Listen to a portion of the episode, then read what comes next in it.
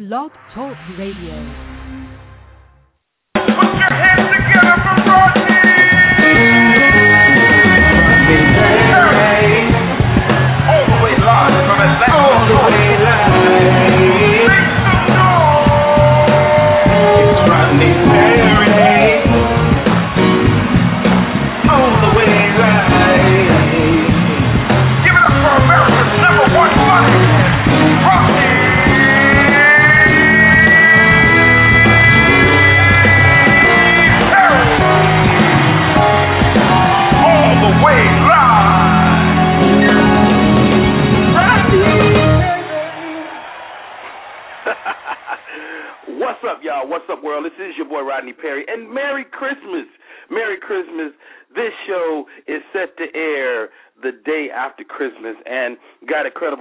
Tonight. Before we get into our guest, I want to um, uh, send a big fat shout out to uh, one of my my good friends who's celebrating her birthday on today and uh and I'm actually, you know, en route to her birthday party.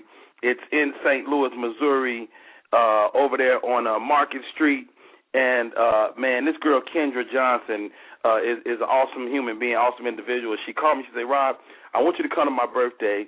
So my birthday is on the 26th of December, and I've never had a birthday party. So I was like, you know what?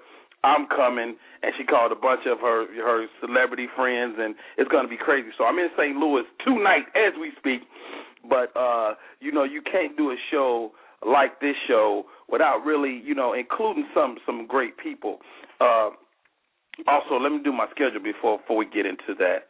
Uh, coming up, uh, January, January, uh, we are in. Um, where are we? Good God, man. Oh, oh, oh, I'm doing my comedy workshop uh, at the Green Room here in Atlanta, Terry J. Vaughn's Green Room here in Atlanta, comedy workshop. It'll be labor intensive, uh, labor intensive, January 12th at the uh, the Green Room. It's gonna be crazy. Uh, the 13th, I'm at the uh, the Black Academy of Arts and Letters in Dallas, Texas. I'm excited about that because it's a black owner operated establishment, and we have to support, you know, the people that are that are are like us that are doing great things. So shouts out to Black Academy Arts and Letters. Uh, and then the 19th through the 22nd, I'm in uh, Captain Brian Seafood and Raw Bar, Marco Island, Florida. Uh, it, I'm gonna be there for 40 days. It seemed like uh, the 19th through the 22nd. Uh, we got we're doing I think six shows out there, so I'm looking forward to that. And uh, February 9th, Dinner for Divas. This is a, um, an event I've been doing for the past few years. It's uh, a benefit for uh, women that that have, that have have been or are in abusive relationships, and uh, it's it's really uplifting and one of the most uh, rewarding things I do throughout the year. So I'm looking forward to that as well, and uh, and we got some other stuff. Oh, oh, Nesby, I'm signed up for Nesby. Man, I didn't even realize I was I was doing Nesby. Nesby, uh, that's the National Society of Black Engineers. Uh, they I've worked for them probably a few years back, and uh, they reached out to me again to come, and they do an incredible event. If you have a kid that uh, shows interest in engineering, have them hook up with Nesby, NSBE. Uh, it's it's a great place, and you don't realize how many of our uh, uh, great job and great fields are engineers. You know, so so uh, this is this is Rodney Perry. This is Rodney Perry live, and you can't do a show like this without talking to funny people, and not only funny but funny and doing it. Without further ado, ladies and gentlemen, one of my favorite comedians, one of the most awesome human beings I've had the pleasure of working with. When I look at a comic, whether they're male or female, but especially female, I want to see people that's the best in the game. And not only a top notch female comic, but one of the coldest human beings to walk on the stage and make people laugh. Let me tell you something. You don't want to follow this beast. Show some love for my girl, Miss Cocoa Brown. What's up, Cocoa? How you doing, Rodney? Let me tell you something. Is this the reason why no one wants to follow me? Because my name precedes me. It's like I'm some kind of legendary unicorn. you are you are more than a unicorn. You are you are the Sasquatch. You understand oh, me? God. you because you come on the stage and you you just really this is this is you know what I like, and and and I, I've had the pleasure of working with some great lady comics, and I look for a woman that rock like a dude because sometimes and and and I'm and, and I, please don't take offense at that. What I mean is Right. is that That's what you mean. the bravado is there, the the don't give a fuck is there, hmm. the the Oh, we can the- cuss on here. Okay. Oh, yeah, yeah. You, you can let you can let it fly. You know, we, You I try not to. I try not to let it rule. flow. That, You gonna make that was the only word I could use in that moment that made sense. You know, I try not to cuss on Sundays. Yeah, please.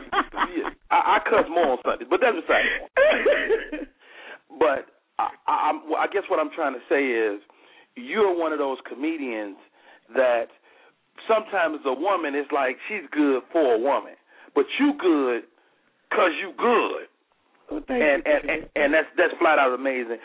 What what is uh the plight of the woman comic? Speak to me about that. I mean, you know, I you know, I, I hear that comment about myself a lot. That you know, I I'm, I'm a good comedian. I'm not just a female comic. You know, I had um the great benefit of you know um working with male comedians when I came up in the game. You know, I had a lot of the heavy hitters out today that kind of took me under their wing and taught me the ropes. So I never was kind of like mentored by a female comic as per se and learned comedy from a female point of view. You know, I was told that have a point of view, command your stage, command your audience, and make sure that your message is heard and you get laughs in the process. And you know, when I think back when I first came to the game, it was, you know, Fat Doctor, it was Donnell Rawlings, it was, you know, Todd Rex, it was Joe Clair, Red Grant, Talent, Kool Bubba Ice, Freddie Ricks, Will Sylvince, these kind of guys who took me under their wing and was like, You're you're one of us now. We're gonna put you in the frat. You know, mm. so Wow. so so when I you know when I was coming up in the game, I was following cats like Mike Epps. I was following these guys, Tony Roberts, you know, people like that. You know, people like you. I mean, you and I mean, just you know, a massive amount of guys. I was always like with the guys in the sense that they taught me how to be a comedian, not just a female comic. They was like, you know, you're cute, you, you know, you you you know how to dress, you got your little sexy swagger, whatever. Okay, what can you do past that? Can you get on stage and show me more than just that?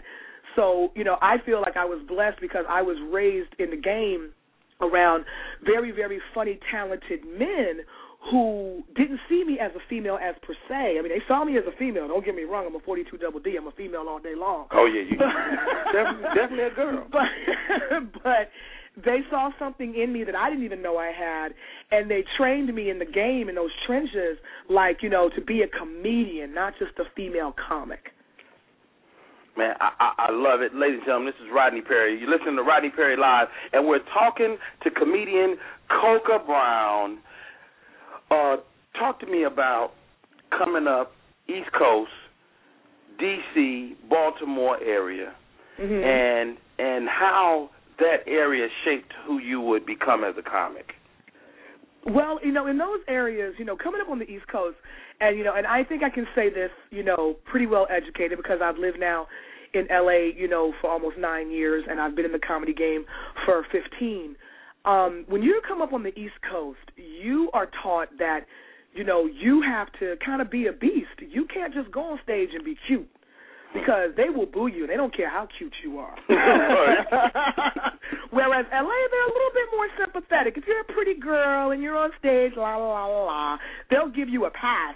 No, honey. D.C., Philadelphia, New York, Georgia, Miami, they don't give a dang if you walk on stage looking like Halle Berry. If you ain't funny, you will get booed like you are nobody. So coming up on the East Coast, I know when I first moved to L.A., you know, I was literally told, "Why are you going so hard? Why are you why are you why are you coming on stage and just so raw, you know, whatever? Wow. You know, you, you don't have to do all that as a female. You can you can go up there and be cute." And I'm looking at them like I don't understand. because, you know, as you can be cute all day long on the East Coast, but you bet to be damn funny and um they don't care. I mean, they'll try to you know try to get some booty from you after the show, but they'll boo you first. You know, you you got to come with it. so you know, so I didn't know how to turn that off. You know, and I would find myself as time progressed being in LA that I mean I would call it getting soft. where I would be like, well, I don't have to go that hard in LA. I can, you know, kind of be on stage and cute and la la la. And then I would go on the road somewhere, and they'd be like, uh, bitch, what's wrong with you? right. So I would call, you know, I would literally like for the first few years I lived here, I would literally go back east just to get back in the trenches to get my to get my edge back because you know you don't have to be that hard in LA. You don't have to be that you know determined to rip on stage in LA. Yeah. Whereas, you know, on the East Coast, there's no other way around it. You are not going on stage at a club in New York at 11 o'clock, in, you know, in, in in in New York, going, "Hey, how y'all doing? Do y'all like my outfit?" They're gonna be like, "Boo, bitch, boo." Please, boo. Yeah. You know, you got to come with it. You have to command that stage, and that's you know how I came up in the game. And so, you know, so now when I hear a lot of people saying, "Oh, we don't want to follow you," blah blah blah blah, it's like you know, on the East Coast, ain't nobody scared to follow me. I mean, Right. because everybody is determined to be the beast in their lane.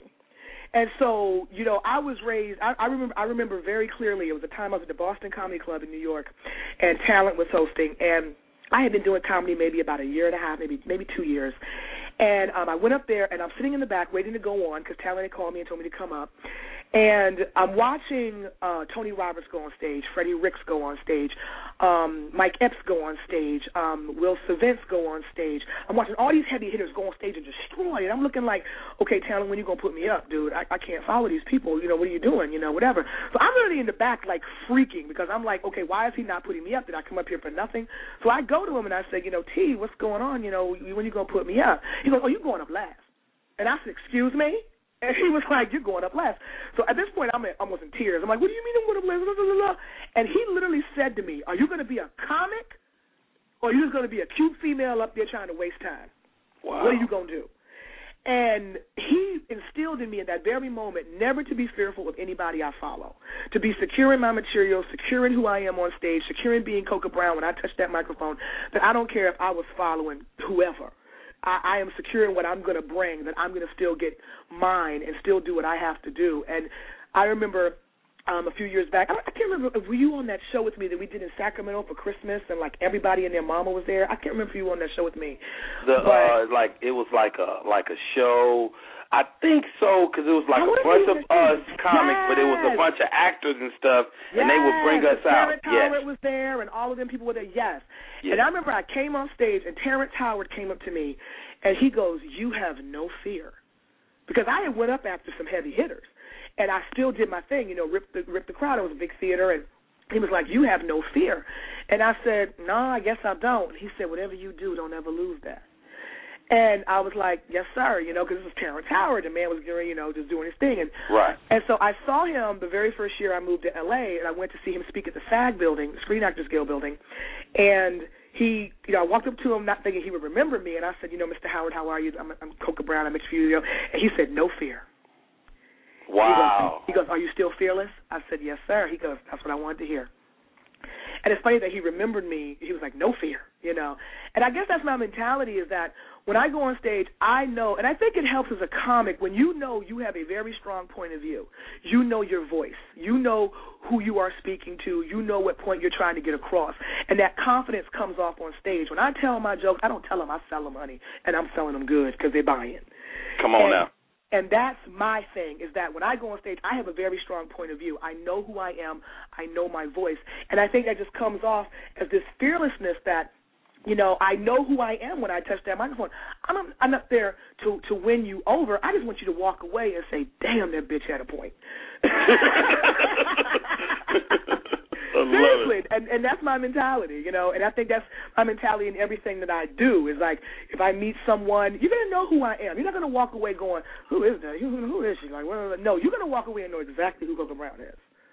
I, I love it, ladies and gentlemen. We're on with Cocoa Brown. Uh, let's talk. Let's talk the fact that you ain't no dummy at all. I Cocoa try not to Brown has a master's degree, and a lot of times I was I, I spoke to a, a group of kids the other day, and I was kind of on a panel, and and a lot of people was was speaking to education as your fallback. But to me, mm-hmm. education is not necessarily the thing you fall back on. For me, it's more of the foundation that Right. you stand on. Speak to me about that foundation and what that means to you. I mean, I think that anybody that tells you to throw all your eggs in one basket and not ever have a plan B is insane. A plan B is not a fallout. It is merely just knowing in the back of your mind that at any given moment I have the choice to walk away and do something else. I never have to keep pushing in an arena that maybe just is not giving me the fulfillment that I want and I deserve. And I think that's how I feel about education because I got my master's degree in the middle of my comedy career while I was touring. Wow. And I had a moment when I moved out here. I remember seeing you at the Comedy Union one night, and you were like, "What are you getting ready to do?" I think I go home and write a paper, and you were like, "What?" And I said, "I'm getting my master's degree," and you was like, "Huh?" and I was it. like, "Because because I felt at that moment, you know, I had a bachelor's in mass communications and you know in advertising and all that, and I know that's the kind of feel that." You know, unless you're in it, you know you're going to miss a lot of things that are going on because that evo- that kind of career evolves every year. And I mm. knew I was out of the loop with that but I always had a passion to teach and to work with children and you know to do something like that. And I said you know what? I'm going to get a master's in education. So you know I went and researched some of the one ways that I could do it and I said well I can definitely do it online. And I researched the best program which was actually with University of Phoenix. And I literally was on the road touring and I would go tell jokes and then go back to my hotel room and write a 22 page term paper. And I ended up graduating actually summa cum laude you know and I you know graduated with almost 4.0 you know. And it's like um it was it was and all in the back of my mind was I can use this as well as my act because a lot of people tell me that when I get on stage I sound like a preacher or a teacher but you know it's about educating you and making you laugh at the same time. I want people Right. to walk away from my set knowing that they learned something. I've heard people you know yell when I'm on stage. She is dropping pearls. She is dropping some wisdom right now, and that makes me feel like I'm doing my job and I'm utilizing that degree I got. But I also know that even if you know I'm I'm a woman and I mean you know I'm the kind of woman that you know I want to have children I want to be a mother to my children I want to be a wife you know I am a wife you know I want to be involved in my marriage on a daily basis in some way. And if it ever gets to a point that you know the road and, and the comedy and the, and the entertainment business is just not conducive to what I want at that particular time in my life. I know in any in any moment I can say okay let me go be a professor let me go teach some high school kids some English, some history. Let me go do a workshop on stand up comedy, you know, for a semester at a community college. I have those options and it just makes you sleep better at night knowing that there's always an option. You don't have to keep driving yourself into the ground with something that may just not be fulfilling you for a minute. And you can take that moment and you have a plan B. Well, interesting, you know, because you know I, I'm I'm of that old school that said there is no Plan B, but I, I like Right. the way you articulated that, and it makes sense. It's it's not not necessarily forsaking Plan A. It's No. more so giving yourself some options, which which is is is definitely uh, uh, admirable. Uh, this is a question I would never ask a guy. Okay. How does your sexuality play in your role as a, a, top-notch comedian? Unfortunately, you know, it's, it's crazy as it seems. I say I say this a lot.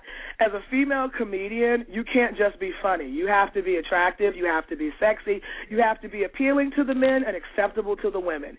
You have to have so many things going on when you touch that stage because, you know, I I, I know you know that they say that you know, I, I've heard male comedians and other people say, you know, usually the female comics aren't that attractive, and the ones that are really pretty aren't that funny, and blah blah blah. You know, it's like they put so many stigmas on us as female comics, Right.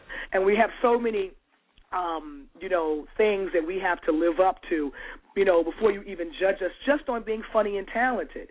Um, my sexuality it, it's funny because of course when I go on stage, I want the men to go, "Ooh, she could get it," and I want the girls saying, "Ooh, I want to be that bitch. That bitch got her shit together." Right. I, you know, so you have to be able to balance both of those, and it's difficult because I mean, women we catty, we gonna hate on a bitch across the room we don't even know, all because she got on some shoes we wanted. You know, that's Right, how we right. are. And men, you know, you you could be they could be feeling you one minute and you say one thing that turns them off and they like, well, F her.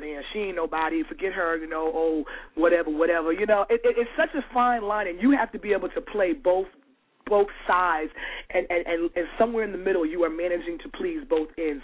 It's like we have so much to accomplish and we just can't be funny. A man can go on stage in a dingy t shirt, some jeans, and some flip flops and if he's funny, it'll be a chick in the audience going, Oh my god, I'm in love with him, he is so fine and it'll Right. be dudes going, Yeah, that's my dude, I like the way he dude." dressed. Right.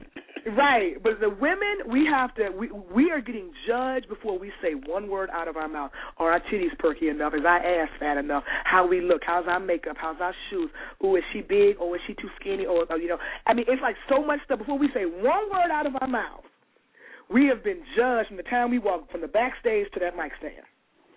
I, I respect my my uh my female counterparts because I just realized like when I get up, get ready to go to gig, I slap my suit on and I'm gone. But you gotta do hair, wearing, brother. you Yes, gotta you do makeup, you gotta have your outfit right. It's gotta be comfortable, but it's gotta Yeah. be fly. Yeah. You know, I mean, is I I've never heard you complain. I've never heard you go. They don't have enough women on this show. How come I? I I've never heard you complain. Why is that? Because I just have a firm belief that what is for me is for me. Mm. I've just never been one of those people that sits around going, why so and so get that and why they on this and blah blah blah. I mean, don't get me wrong. I see a female comic working incessantly, and and I'm like, okay, what is this heifer doing and I'm not? That's my mentality. Right. It's not, you know, f her and what she does. No, I'm sitting up here thinking about what can I do that I'm in demand constantly, that my phone is ringing off the hook constantly, that I'm on every single show that pops up. What can I do to better promote myself and brand Yeah. myself to make myself optimized? Love it. Hey, this is Rodney Perry. You're listening to Rodney Perry live, and on the phone with me right now, Cocoa Brown. Cocoa Brown, it's it's Christmas time, and be, before I get before I, before I get into Christmas, I gotta I gotta I gotta bring this lady in. This this is this is one of my favorite human beings on the planet. Uh, Mama, you on with Cocoa Brown? Hey, Cocoa, how are you, baby? Hi, this is Mama Perry. yeah. Oh You know, my God, how you doing? I so just nice to I just you. woke up. I just woke up from a nap and I heard the show, and I said that's Ch- Chandrella Avery on the day. No. And then, because it was fast talking like her, and then I said, no, that's this brown baby. And then y'all was talking so deep about education. And then I said, and she my girl because she be cussing and intelligent. oh, Lord. You you you know you got to know what you're doing to mix that up together. Amen. Amen. My Everybody can't cuss understand. now. Some people, No. like Rodney's great grandfather, used to cuss a lot, Uh-huh. but he couldn't he couldn't uh put the right words together. oh Lord. What? Yeah, he would say like words that don't go together. I can't say them on here, but you you're a pretty good cusser. I like your cussing style, baby. well, thank you, Mama. I am I Rodney like Perry's your mother cussing approved. style. I am good. hey, Mama, thank you for calling. Hold on. So All right, silly. darling. it's so nice meeting you. My mama's off the chain. People, people say to me all the time, like, "Where do you get it from?" And I used to think it, that it just was magic, but it's it's it's that lady, man. That lady is so off the chain. Oh, you're And, so uh, funny. She said, I'm a good cusser. I have getting, been given the stamp of approval, honey. Um, Cocoa, you you mentioned earlier your voice. Uh, Yeah. How difficult was it for you to find your voice, or or was it difficult at all? Um, it was a process. It was a process. I, I, I will say to any young comic coming out, um, the first five to eight years of your career, you are a melting pot of everyone you've admired, everyone you've heard, mm-hmm. everyone you've seen. And if you think differently, you're lying to yourself. Yes, I agree. And you have to take the time to understand that. I mean, I see people now who are me. and it Ain't blows my mind when I'm watching some of these young female comics, and I'm like, "Damn, she got my mannerisms down," you know, or, you know, "Wow, she's got my delivery down," or "Wow, that's my joke." Hilarious. Hey, but, hey, now, now you know, let me let me stop you right there. This is what I this is what I tell comics. I was like, first of all, uh-huh. the new comic has has more access to comedy than I had. oh, so- absolutely, So because of that, they're affected by us and they don't even realize it. And then they're on stage regurgitating material that they feel like they made up, but they didn't. And I call it I call it theft by osmosis. Oh, absolutely. I, I tell people, people always ask me, Cocoa, why do you always sit in the back somewhere, or why don't you watch the shows? Because I don't need any of that in my subconscious. Mm. Because it, it's going to get there whether you choose or not. And I learned that you know, just being a young comic in the game, it'd be somebody that, you know, I love. I mean, I will admit it. There was a time when I was truly a, a combination of Sheryl Underwood, JB Smoove, I Arnez J, um, shit, I could go on. I was literally a melting pot because I didn't know who I was. I look at old episodes of me like on Comic View and stuff, and I cringe because I'm like, oh my god, who was I trying to be?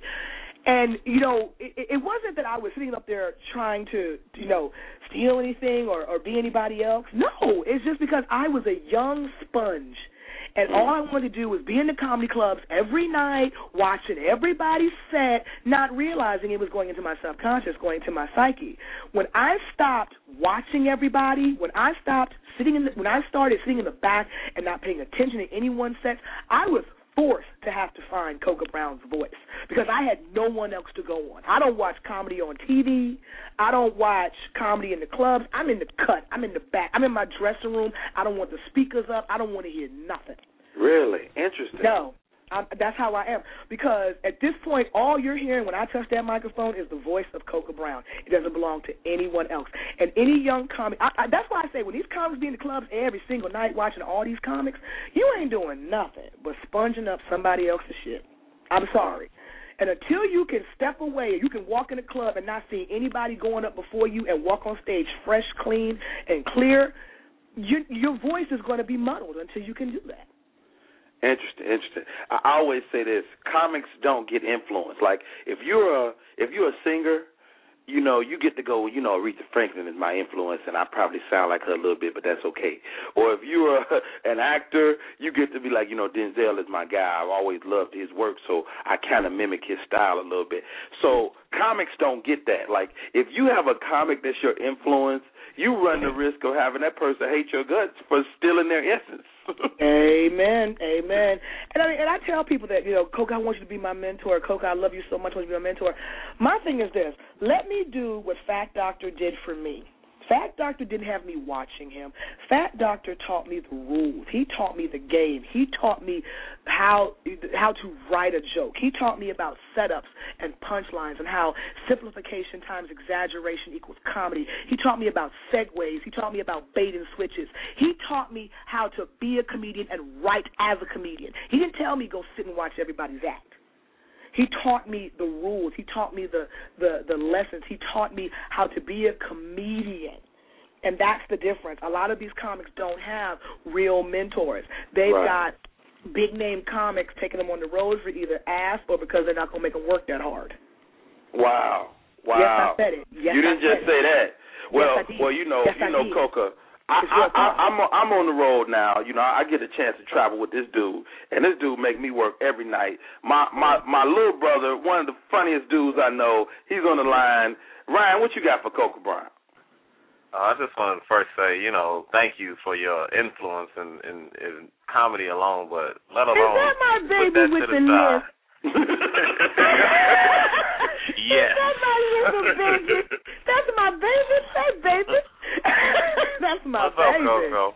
Hi, I just baby. wanted to thank you. I want to thank you for you know the the uh, stance you've taken uh, as far as being a female comic.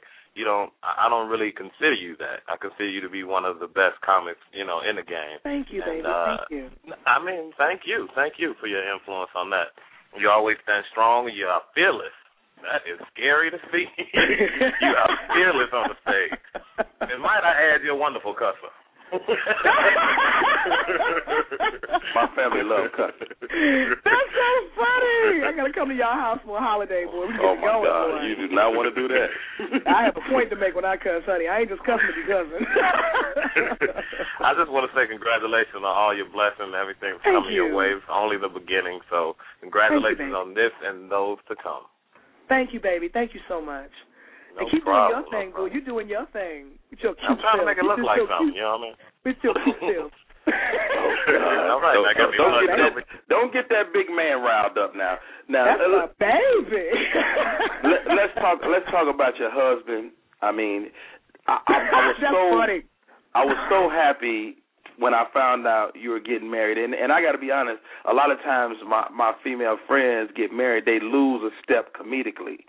But you mm-hmm. seem to really find your your soulmate in terms of not only the guy that I'm sure you share everything with, including saliva in the bed and all that stuff, but the guy that augments you as a comedian. You know, when I when I when I'm around y'all, and because I always worried about my female counterparts, are they okay? You know, does does somebody have their back? I don't worry Right. about that with Cocoa Brown because I see this dude got your back. Yes, he does. Yes, he does. And I mean, you know, it, it, marriage is a is a, is a very big adjustment. You know, I got married at 38, so I got married late in life. You know, I've been single a long time and been doing things my way. And um, it, it's it's definitely an adjustment. Um, we're still adjusting, but we're you know adjusting together. Um, you know, he definitely has my back. You know, in the sense that no one will mess with me, and he, you, know, he's put the fear of God in so many promoters um, Right. that they better not even act like they ain't got my money. Um, but um, it's a Just good for my thing audience, get get what's his specs? He's six what? six four, three ninety. Good God. My baby was a nose guard for the NFL. He don't play. Right. Wow. But you know, it's like, but he's a big old teddy bear till you piss him off or mess with me. You know. Um, Oh. Yesterday, a couple of days, I just bought a new car yesterday actually, and the day before, I went to another dealership and they were very, very rude to me. Hmm. And my husband wasn't with me. And I came home and I was very upset because they had a car that I really wanted, but they were so rude out of principle. I just had to walk out. And uh they shouldn't have done that because my husband went back up to the dealership and when he came back he was like oh they gave us a certificate they'll take five thousand dollars off any car you want Wow, get it. Get and I it, said what dog. did you do he said i didn't do anything i just let them know if i ever have to come back up here again for them disrespecting my wife i will burn this bitch down Hilarious. so he doesn't play. But you know, it's funny how it evolved my comedy because when we first started dating, my comedy wasn't fitting my life at that time. You know, and it was like, you know, talking about being single, looking for a good man. And I'm looking at the audience, at the, at the good man that God has sent me. And it wasn't conducive, and therefore I wasn't telling the jokes with believability, and it wasn't mm. going over. I went through a period where my my set was just off because I wasn't believing what I was saying anymore because I wasn't in that place anymore. And when I stepped back and you know and said, let me start talking about where I am now, it's like the material just started spewing. It just started coming because I was talking from my heart and it was coming Yeah. from where I was in my life now. You can always tell when a comic is just spewing off material or when they're really giving you a piece of their lives. Yeah, the, the, the, I I was of the the thought because you know I, I heard Richard Pryor as a young man, and he would say, you know, he tell a lie, I tell a lie, and we compliment each other lies. And Mhm. for a long time, I thought comedy was lies, but the reality Mhm. is your comedy is really your truth. You absolutely, know, so absolutely. so your your real ideas, the more you connect to those real things, the more one you can help people, and two, it's a truer look at yourself, a truer snapshot of who you are. Absolutely, absolutely. Because I mean, you know, I'm up there talking about, ooh, I'm looking for a dude with a big dick and whoop de whoop de whoop, but I'm looking at my man in the audience going, but I got that. Uh, hilarious.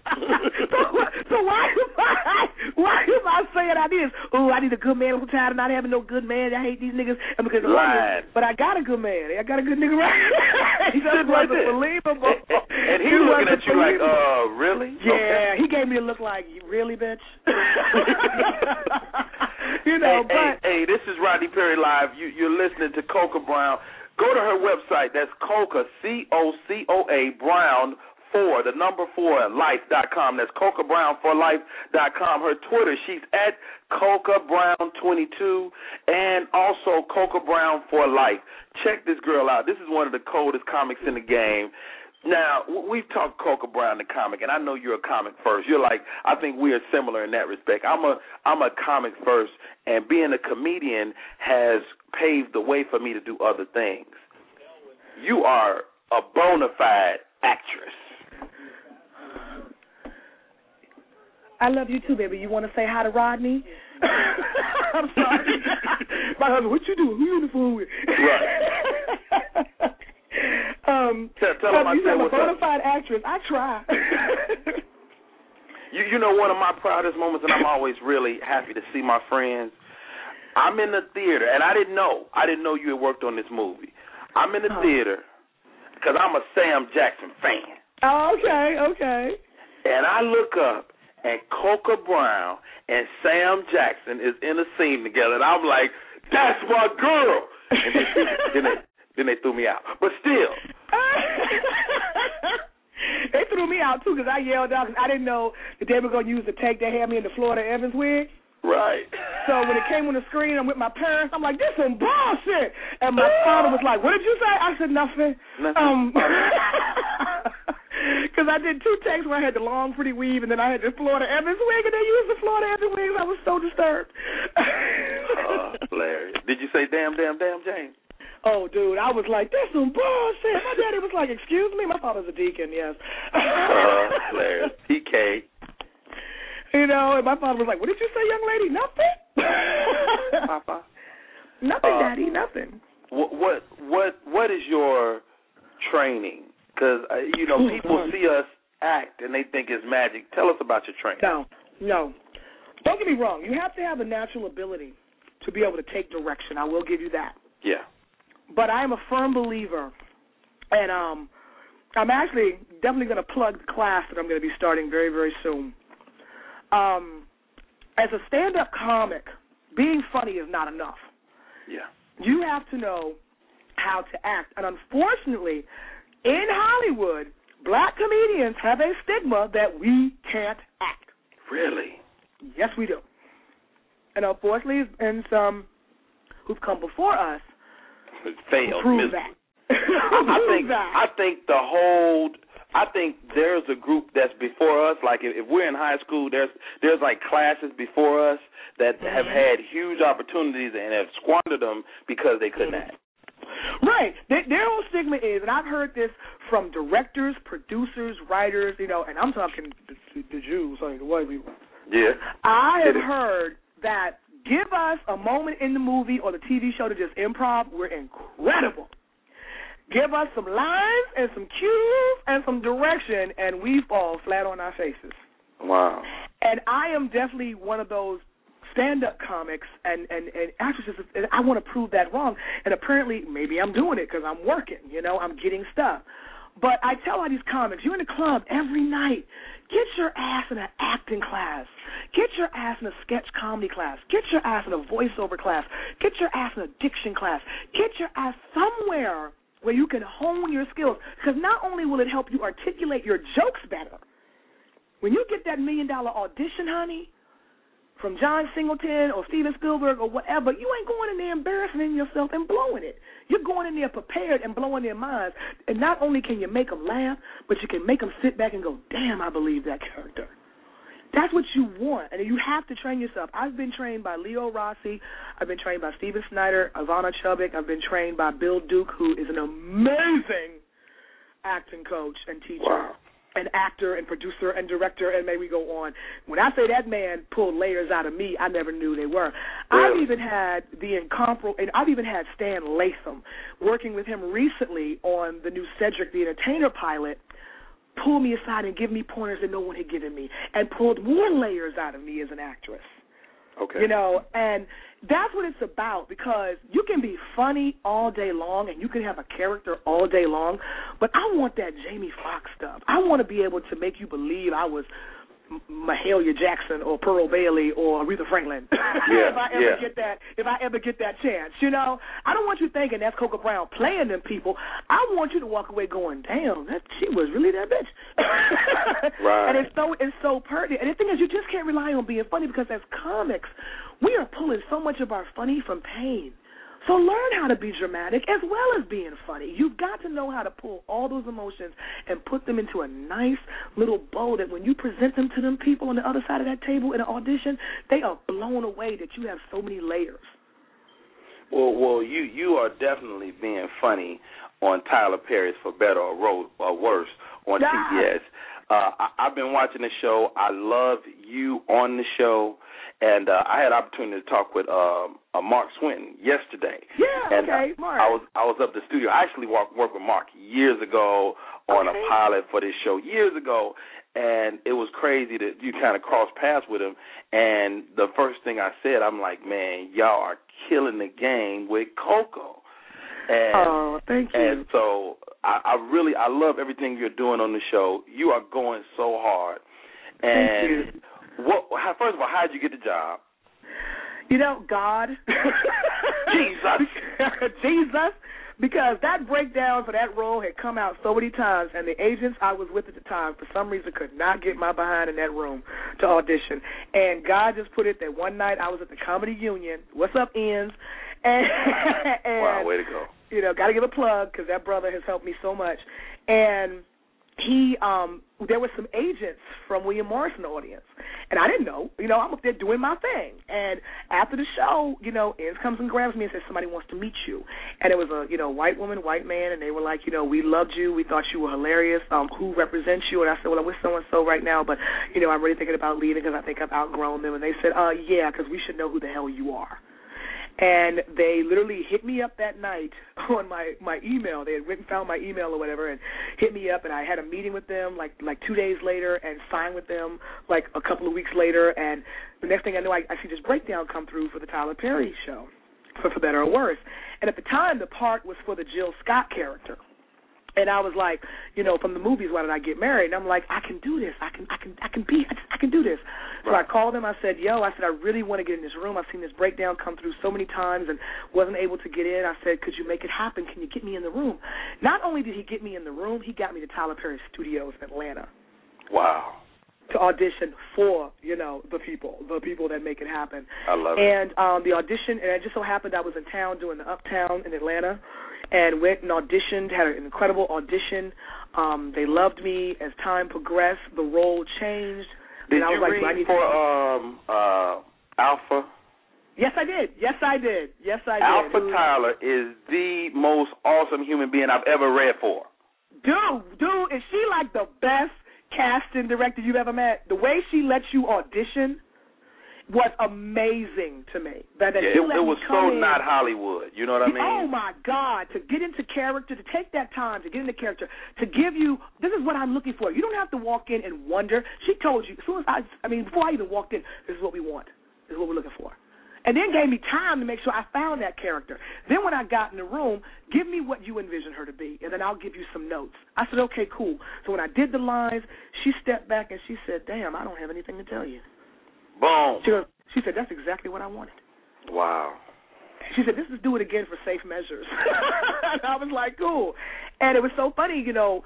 It was a long process because months went by, and you know, my agent was calling, and Ozzie Areu, president of the studio, who's an awesome individual, Mm. gave me his personal number, so I was able to call him and just touch bases with him and see how things were going, you know. And it was all like, "Coco, we love you, we love you." He's telling me that him and Mr. Perry are watching my stuff on YouTube, cracking up in the audience. I'm, I mean, cracking up in the office, and I'm like, "Oh my God, that's amazing," you know. And then, like, literally around the end of April, I get a call from Kim Williams casting, Kim Williams herself, Right. who I've never been in the room for, and sh- she's calling me was like blew me away because I mean she's one of the most reputable, most well-known black casting directors in Hollywood, and Very um, true.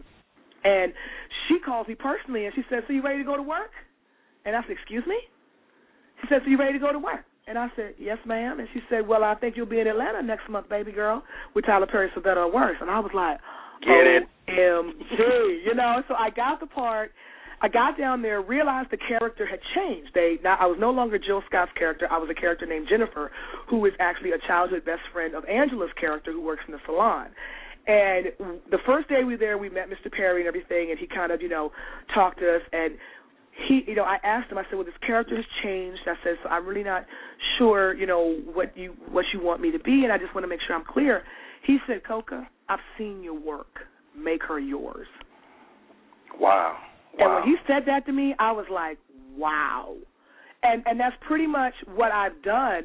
And I mean, I'm still growing, I'm still learning, but apparently what I'm doing is Jennifer is is 80% love. There's people that don't like her. but I mean, that's life, you know. I mean, you read those blogs and you're like, "Okay, you don't like me this week, but you loved me last week." Okay, bipolar.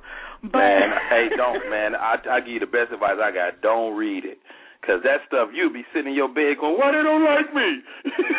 Dude, oh my God! This past week, you know, I was this big old instigating heifer, just causing all kinds of drama, getting people caught up, trying to ruin up people's relationships, which is what everybody knows a chick like that. Let's just keep it real. Keep it real. And and oh, honey, they wanted to lynch me.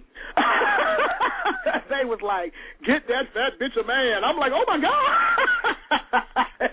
you know, and I'm like, and my husband's like, baby, it's it's it's a character. I'm like, I know, Yeah. man. Why they gotta call me a fat bitch? you know, and it, it's funny because at the same token, it just lets me. I take I take what I saw and I say, okay, how can I make her? You know, I don't mind being a chick you love to hate. You know, and I can play that as well, but I, I also want you to love me. I want you to love me. So it's Right. just giving me some more angles to take it when we go back. But know, I, I think I think your character has those levels, and I think we'll get to see more and more.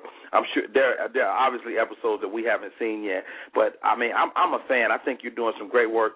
I think Thank you're you. the absolute funniest thing on the show. Thank And you, um, Thank you. one, one thing when That's I one talk to Mark, you know. Mr. Perry told me. He said you're the comic relief of the show. absolutely, you're it. Mhm. You're it. But what, what I what I when I talked to Mark, uh, I told I was like I was like you know I love the show, but I would love if y'all had laugh tracks. Right. Or- or- That's been the biggest thing. Yeah. and because you're doing some funny shit, and it needs to be laugh. You know what it's like when you go do a, a, a gig and you go to do radio, and the radio guy don't give you nothing. Mm-hmm. You know, he ain't, he ain't giving you no laughs or nothing. He he checking his Twitter Yeah. page while you talking, and it makes a difference when you have that laugh to fill that space, and it, it affects. I think it affects your timing as well. So, you know, I I think the show is going to get better. And the beautiful thing about being in Tyler Perry world is you get some episodes to figure it out. Oh God, yes. Oh God, yes. Oh yes, you do. And it's funny because people think that when we were in the studio shooting, there was no laughter, so they were like, "How did you know your timing? How did you know your beats?" Well, the the fortunate thing was, you know, Mr. Perry allows the the the, the crew and everyone in the room when you're filming to laugh. Right. So I was getting huge laughs when I was filming. oh, I was getting some huge laughs when we were filming. So my timing was on point. I guess it just doesn't resonate to some people because a lot of people they get it and they're feeling it, but there's Right. some people who just don't get it without the laugh track. You know, you do sometimes have to tell people Well, well, we're, we're sheep. We're trained. We're trained. We've been watching sitcoms our whole life. So you just Exactly. you just trained exactly, to hear that. Exactly. Exactly. And I think because he's taking this in the area in the arena of a dramedy, Mhm. um, you know, it's it's it's like, you know, as with, you know, most like soap operas or things like Dynasty or Dallas, there were funny parts, just no laugh track. And I think that's what he's doing in a sense that he's trying to bring back that, you know, um angle to the to the to the show, to the sitcom in a sense that it's like I'm not going to tell you when to laugh. It is up to you to know what is funny and when to cry and when to be like mad and when to be sad and you know he's giving the audience the the he's letting them make their own choices. I love it. I love I love Cocoa Brown and I love Jennifer. Uh, this is Rodney Perry. You're listening to Rodney Perry Live. Cocoa, what's next? Well, what's next is you know just getting my name out there, man. Because it's so funny how you know I've been doing this for so long, and there's still so many people that don't know who I am. Yeah. And you know, just trying to get that recognition and that name and that brand out there that people know who Cocoa Brown is. Um, I just actually um, uh, last week finished um, the pilot for Cedric the Entertainer's new show for TV Land. Um, that's a great show. I think it's going to get picked up. I've got Niecy Nash and Wesley Jonathan, John Beasley, um, an incredible cast. Stan Latham directs, who's an incredible director. Yes. And um, you know, I had a, an incredible time, a ball on that set and you know everybody was just so giving and so you know helpful and warm and it was like a family just like you know for better or worse. It was like I've, I've been fortunate enough to work on two African American projects that it was like a family on set. There was no hate there was no you know bull crap. It was all love. Everybody's there to give to each other to make sure everybody gives the best performance and make the show successful. And um you know I just finished that and that was great. And you know, God willing, that'll get picked up by TV Land, and that'll be on soon. And I have a reoccurring on there, um, Sister Carol. I play a flirtatious church lady who has a thing for the pastor. So, to all you church people out there, please forgive me. That's not who I am. I'm a happily married woman, but um, know that that is you know what I do on there. And I at this point, you know, just trying to brand myself. You know, um, I've spoken about it earlier. I, I'm looking into doing a class um, called From Stage to Screen, and it's helping stand-up comics learn how to transition from being a stand-up comic to being truly an actor and knowing how to play both of them. Right. Because it, wow. is, because it is a transition, and you have to you have it's two different it's, it's it's a duality. It's two different sides. You can't just take being funny and ha ha he he into an audition if that's not the role. If it's the role, that's great, but you still have to know how to learn lines and know your beats, know your timing, know how to stand. And you know, I want to reach out to people like yourself and Kevin Hart and people who have done the transition, D. Ray, people who've done the transition to to to help these young comics know that you know if you want to be a stand-up comic on the road your whole life, that's wonderful. But most comics they want to get in TV and film. Well, you've got to know how to make that transition and what to do when you get there. I completely agree. And like you say, your television and your film is going to bring you bigger audience to do your jokes for too. So Mhm, it's, it's, it's all exactly, it's all connected. It's all connected. Not only uh, a talented actress, producer, all of that great stuff. You got commercials under your belt. But I'm Mm-hmm. anxious to hear about this one woman show, Confessions of a Suicidal Diva. I have been working on this thing for so long, and the reason why it hasn't come to, you know, reality yet is because you know my life is constantly evolving. When I first started writing that, I was a bitter single woman. There was no such thing as a good man out there. I was going to be a single old lady. I was just evil. So now, with me adding in where I am now, it's like you know, like two different sides. It's like you know, Sybil, and trying to you know mesh those together. And that's where I came up with my blog that I do on um my video blog from bitter to bride because it has now been a transition from being a bitter black woman to being a, a, a happily married black woman who is trying to you know have a successful marriage in this crazy ass world. And you know so that is something that I'm hoping to come out really really soon because now it's going to be you know two sides where it's going to start one way and end another and um, I'm also working. Um, it's been kind of under wraps because I'm still doing a lot of research, but I'm also working on a one woman woman show called Pearl, which is the life of Pearl Bailey. Wow. And she is from my hometown of Newport News, Virginia, and I've had the you know wonderful opportunity to meet a lot of her relatives and get a lot of you know information about her and knowing her work. And I've always admired Pearl Bailey. Um, I'm a strong supporter of the Pearl Bailey Performing Arts Center in Newport News, and you know I'm wanting to do a, a, a one woman show based on her life because no one they know of Pearl Bailey, but they really don't know how much that woman contributed and what she did for the civil rights movement, what she did for black actresses in Hollywood. They just don't know it. I'm I'm wanting to put that out there. I, I love it, man. And ladies and gentlemen, this is Rodney Perry. You're listening to Rodney Perry Live, and my girl, comedian, actress, philanthropist, mentor, Miss Cocoa Brown. Right, okay, you say so. all of that, all of that, and everything in between, Cocoa. Uh, I, I think we, we're drawn to the end today, man, and uh, obviously people can find you on your your website. That's Cocoa, C O C O A Brown for life. Uh, the number four, Cocoa Brown for life with the number four. And I always hear people call you Coco. I, I, and I and I know I've noticed that you say Coca. Yeah. What is it's, it? it's, it's, it's coca. It's coca. It's it's It's been coca. It's, it's it's always been coca. Um, you know, when I first started in the game, I spelled it C O C A, and I thought people would get it, but for some reason they were still calling me Coco. So um, I know that you know me being a little too educated, I guess. I realized that C O C O A is actually pronounced Coca, not Coco. So I changed the spelling of my name, thinking people will get it. Well, that just made it even worse. Right. And it's funny because at least once a week I have this conversation with people: is it Coca or is it Coco? It's Coca. It's Coca Brown. Coca Brown. Mhm. I, I I love it. It's an incredible name. It it's it works. It fits. And you know, th- there's something special in everything that you do. You guys can check her out. Her Twitter is at Cocoa Brown. That's C O C O A Brown 22 at Cocoa Brown 22 or at Cocoa Brown for life. The number four life. Thank you so much for coming on my show. Thank any, you, any, Rodney, any, and keep any doing final your words? thing, baby. I'm so proud of you, boo. Well, you know, you you doing know, your thing, and and you have just taken your opportunities and just milked them to the wheels ran off, honey. And I'm so proud of you, and you encourage me a lot. I hope you know that. wow, wow, that that that's huge. I admire huge. you greatly. And and look, I you know I was talking to some people over there at Tyler Perry Studios. You might have a love interest that's dark skinned and short, and you know. brother, bring it on. It's gonna be weird kissing you because you're like my brother. I made you the drink on set. hey, it's gonna be weird. It's gonna be weird kissing you because your husband is six twelve four fifty. Well, he may look. He look. He respects you, so he'll maybe let it ride. so we can't bring no Michael Ealy on there. no. no, no. He gonna swing. He gonna he gonna fight Michael Ealy. you know he would. Hilarious. hey, any any final words before we get out of here? Just you know, please everyone, please keep supporting the show. Um, Tyler Perry's for better or worse. I know some of you are still trying to figure it out because of no laugh track, but know that it's a dramedy. It's really dealing with black relationships as they truly are.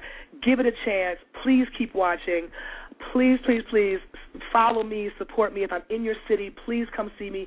I am a, an approachable person. Talk to me. Let me know you heard me on the show. Please keep supporting Rodney Perry and his endeavors and his show and just you know just just live each day like it's your last and make it count man life is not promised okay make each day count Ladies and gentlemen, you you heard the woman.